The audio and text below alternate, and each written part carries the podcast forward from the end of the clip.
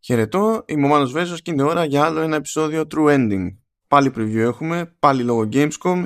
Γενικά έχει πολύ ακόμη τέτοια το, το πρόγραμμα.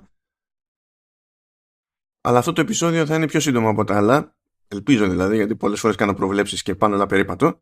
Διότι ήταν λίγο περίεργη και η ίδια η δοκιμή, είναι περίεργη και η περίπτωση του, του παιχνιδιού.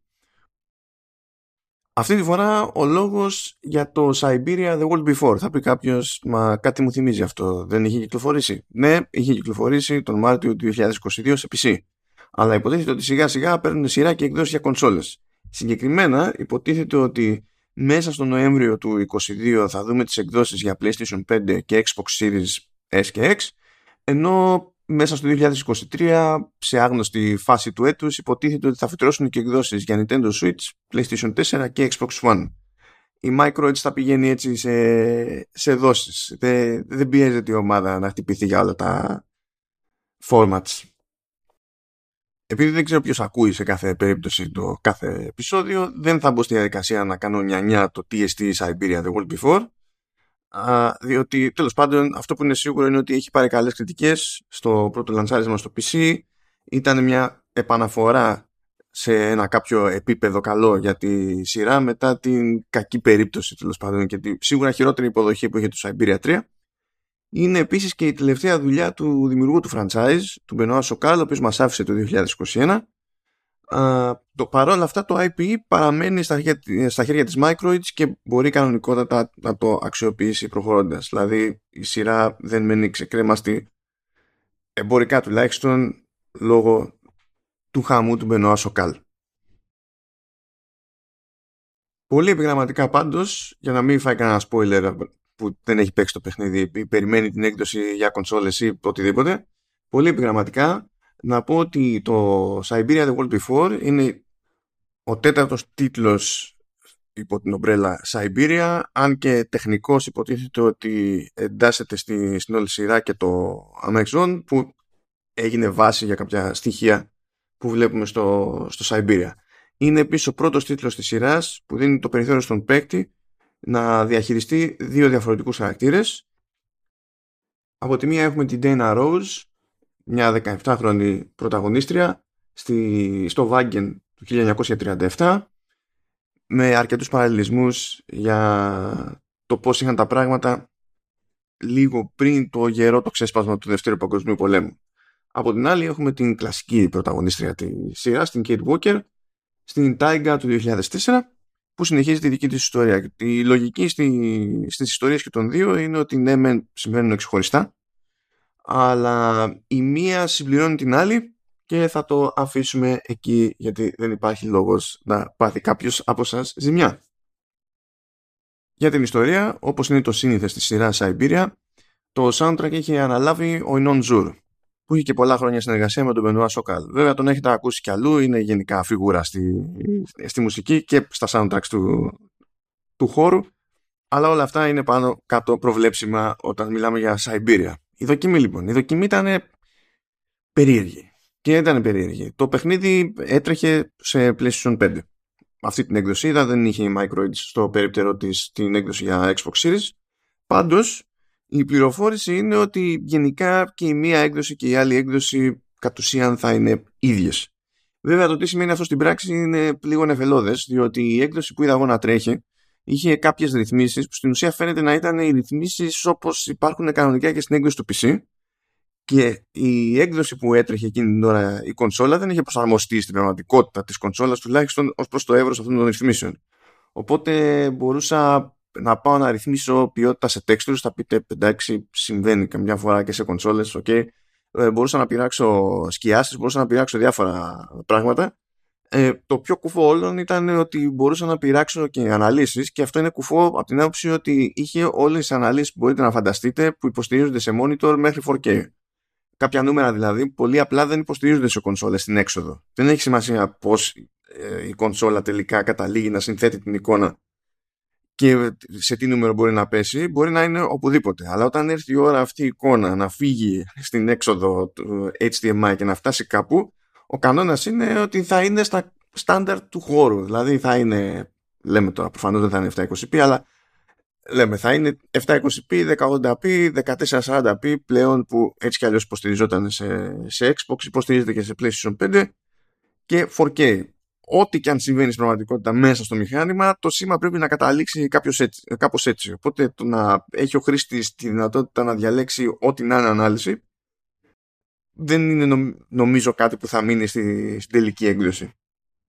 Έγινε λόγος από την Microids ε, για στόχο στα 60 fps. Είδα ότι υπήρχαν ρυθμίσεις για 4K κτλ.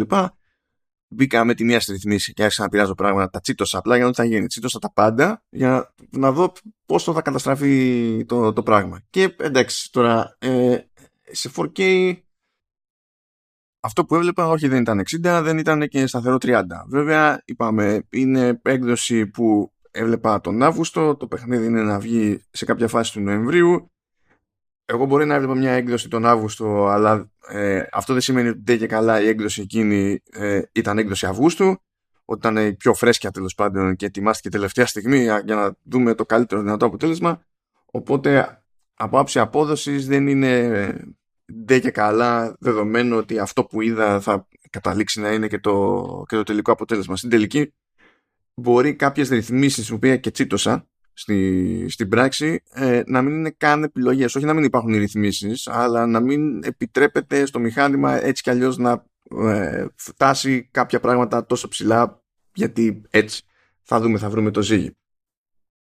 Ρώτησα το μεταξύ και για το αν στοχεύουν τουλάχιστον στην περίπτωση του PlayStation 5 ας πούμε να κάνουν κάποια πράγματα με το, με το DualSense κάτι σε haptic feedback και με, ε, με τις σκανδάλες, τις δυναμικές απόκρισης κτλ.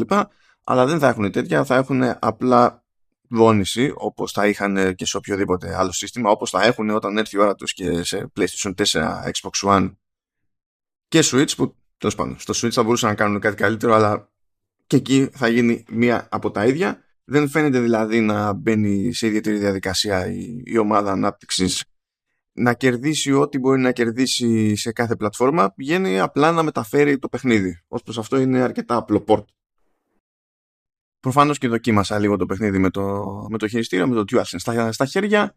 Τα πράγματα εκεί πέρα ήταν ε, προβλέψιμα γιατί έτσι κι αλλιώς κάποιοι γρίφοι ε, λειτουργούν σε πρώτο πρόσωπο η πλοήγηση στο, στο χώρο συνήθως είναι σε τρίτο πρόσωπο, η κίνηση σε παιχνίδια όπως η Siberia είναι αργή παρότι έχουμε ένα τρισδιάστατο χώρο, τρισδιάστατους χαρακτήρες που κινούνται κατά μία έννοια αναλογικά στο, στο χώρο. Η κίνηση γενικά είναι αργή, οπότε δεν τίθεται και κάποιο ιδιαίτερο ζήτημα απόκρισης ή το, το, ανησυχίας τέλος πάντων για το πώς μπορεί να μεταφραστεί το παιχνίδι έτσι όπως τύχε για PC στα, στα χειριστήρια των, των κονσολών δεν νομίζω ότι υπάρχει κάποιο, κάποιο ζήτημα. Αυτό που μπορεί να φανεί περίεργο σε αυτούς που δεν είναι μαθημένοι τέλος πάντων σε τέτοιου είδους περιπτώσεις θα είναι το αργό τέλος πάντων του, του χειρισμού. Αλλά αυτό δεν έχει να κάνει με το σύστημα χειρισμού, πιο πολύ έχει να κάνει με την ιδιοσυγκρασία ενός παιχνιδιού adventure που δεν είναι φτιαγμένο στην, ε, στην πραγματικότητα για δράση, δράση για την ιστορία και για όποιον τέλος πάντων δεν είναι μαθημένος να έχει συγκεκριμένες προσδοκίες από ένα παιχνίδι σαν το Siberia, οι, οι γρίφοι φροντίζουν να ανεβαίνουν σε πολυπλοκότητα, να έχουν βάση στη λογική και, και τα λοιπά. Okay. Και βλέπω ότι στην περίπτωση τουλάχιστον της έκδοσης που είδα, ε, με το που θα βρεθεί ο παίκτης αντιμέτωπος με ένα γρίφο, δεν προσπαθεί το παιχνίδι, τουλάχιστον στην έκδοση εκείνη, έτσι, ε, δεν προσπαθεί το παιχνίδι να τον βοηθήσει όχι με συμβουλές. Υπάρχει και hint system τέλος πάντων σε περίπτωση που κάποιος έχει σκαλώσει και θέλει, θέλει βοήθεια εκείνη την ώρα. Αλλά το, ε, δεν υπάρχει UI που να υποδεικνύει ας πούμε ε, σημεία αλληλεπίδρασης και, και τα λοιπά. Οπότε ο παίκτης πρέπει και πάλι να σκανάρει το χώρο μπροστά του και εφόσον φτάσει σχετικά κοντά σε ένα σημείο ενδιαφέροντος τότε γίνεται πιο πολύ αντιληπτό και ε, σημειώνεται και με κάποιο τρόπο στο, στο user interface ότι αυτό εδώ το σημείο είναι κάτι που μπορείς να πειράξεις με, με κάποιο τρόπο. Δεν, δεν προσπαθεί δηλαδή να διευκολύνει όσο θα περίμενε δεν ξέρω κάποιος που δεν είναι ιδιαίτερα συνηθισμένος σε πιο κλασικού τύπου adventure games Όλοι οι υπόλοιποι ξέρουν τι να περιμένουν, καταλαβαίνουν ότι το Siberia είναι Siberia, οπότε δεν κάνει αυτό που λέω εντύπωση καθόλου. Όπως και να έχει, στην ουσία το τελικό τεχνικό ζύγι είναι αυτό που παραμένει ερωτηματικό. Δεν αναρωτιέται κανένας για το αν θα λειτουργήσει σε κονσόλα το, το Siberia The World Before. Θα λειτουργήσει. Δεν ξέρω αν αναρωτιέται κανένας ποια θα είναι η συνέχεια του franchise. Το franchise ανήκει στην Microids. Η Microids μπορεί να το κάνει ό,τι θέλει, μπορεί να το συνεχίσει και φυσικά δεν είναι ότι το έφτιαχνε μόνος του ο Benoit Σοκάλ, έτσι. Τόσα, τόσα χρόνια ε, είχε και μια ομάδα ανάπτυξη να λειτουργεί και έτυχε σε παλαιότερη συζήτηση που είχα διαζώσει με το Μπενουά Σοκάλ που είχε κάνει μια επίσκεψη στο Γαλλικό Ινστιτούτο εδώ στην Αθήνα και είχαμε κανονίσει μια συνέντευξη έλεγε από χρόνια πριν ότι προσπαθούσε να στήσει έτσι πλέον την ομάδα ώστε να μην έχει ε, προχωρώντας ε, την εξάρτηση που είχε στο, στο παρελθόν. Και το ζήτημα είναι να δώσει περισσότερο περιθώριο στους υπολείπους, στους νεότερους από εκείνον να οικειοποιηθούν το, το franchise και το design και την ιστορία και τα λοιπά προχωρώντας. Αυτό το αναφέρω ως παρηγοριά περισσότερο. Αν κάποιος παρακολουθεί τη, τη σειρά και έχει ένα άγχος για το αν έχει η Microids κάποια πρόθεση για να, το, για να συνεχίσει τα Siberia στο μέλλον, ε, με εξαίρεση το να πάει κάτι πάρα πάρα πάρα πολύ στραβό οικονομικά και εμπορικά, η Microids έχει κάθε πρόθεση να μην αφήσει το Siberia εκεί να κάθεται μετά από την περίπτωση του The World Before. Και δεν βρίσκω και τον λόγο να το αφήσει από την άποψη ότι το συγκεκριμένο πήγε καλά στο PC, άφησε καλές εντυπώσεις δεν υπάρχει εκ των πραγμάτων συγκλονιστικό άγχος για το αν θα αφήσει γενικά καλές εντυπώσεις και στις εκδόσεις για κονσόλες. Το μόνο που χρειάζεται από εδώ και πέρα είναι υπομονή μέχρι να φτάσει στην κονσόλα που προτιμά ο καθένας. Από ό,τι βλέπω σε αυτή την περίπτωση έχουν πιάσει την εύκολη εδώ από την άποψη ότι ξεκινήσανε με PC που ξέρουν ότι μπορούν να υπολογίσουν ότι έχουν κάποιους πόρους συστήματος χ και εντάξει. Βάζουμε κάποιους στόχους εκεί πέρα και υπάρχει τρόπος να κάνουμε το κομμάτι μας. Μετά πηγαίνουν σε κονσόλες με πιο φρέσκο hardware το PlayStation 5 και τα Xbox Series. Δεν είναι στη χειρότερη έχουμε σύγχρονο υλικό και, ε, και ασχέτως δυναμικότητας του, του υλικού μιας και είναι και το Series S μες στη, μες στη μέση ε, ξέρουμε ότι σε κάποια πράγματα απλά θα λυθούν ε, τα χέρια μας.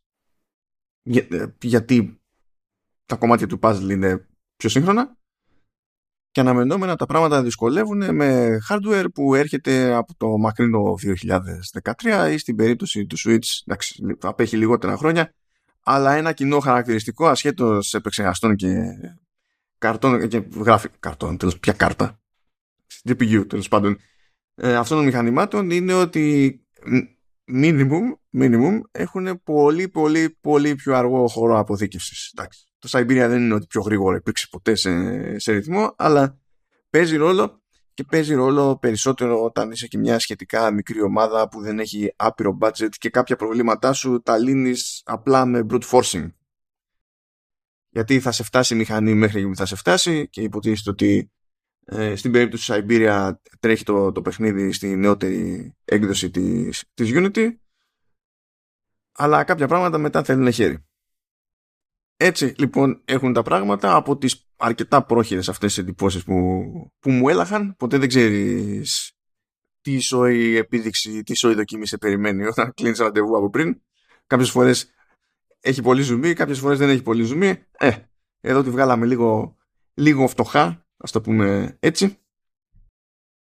Ακόμη και έτσι βέβαια από ό,τι βλέπω τη διάρκεια της ηχογράφησης βγαίνει αυτό το επεισόδιο πιο μεγάλο από όσο το είχα φανταστεί στο, στο μυαλό μου το οποίο δεν εκπλήσει από όποιον με ξέρει λίγο παραπάνω διότι έχω μια τάση να απλώνομαι.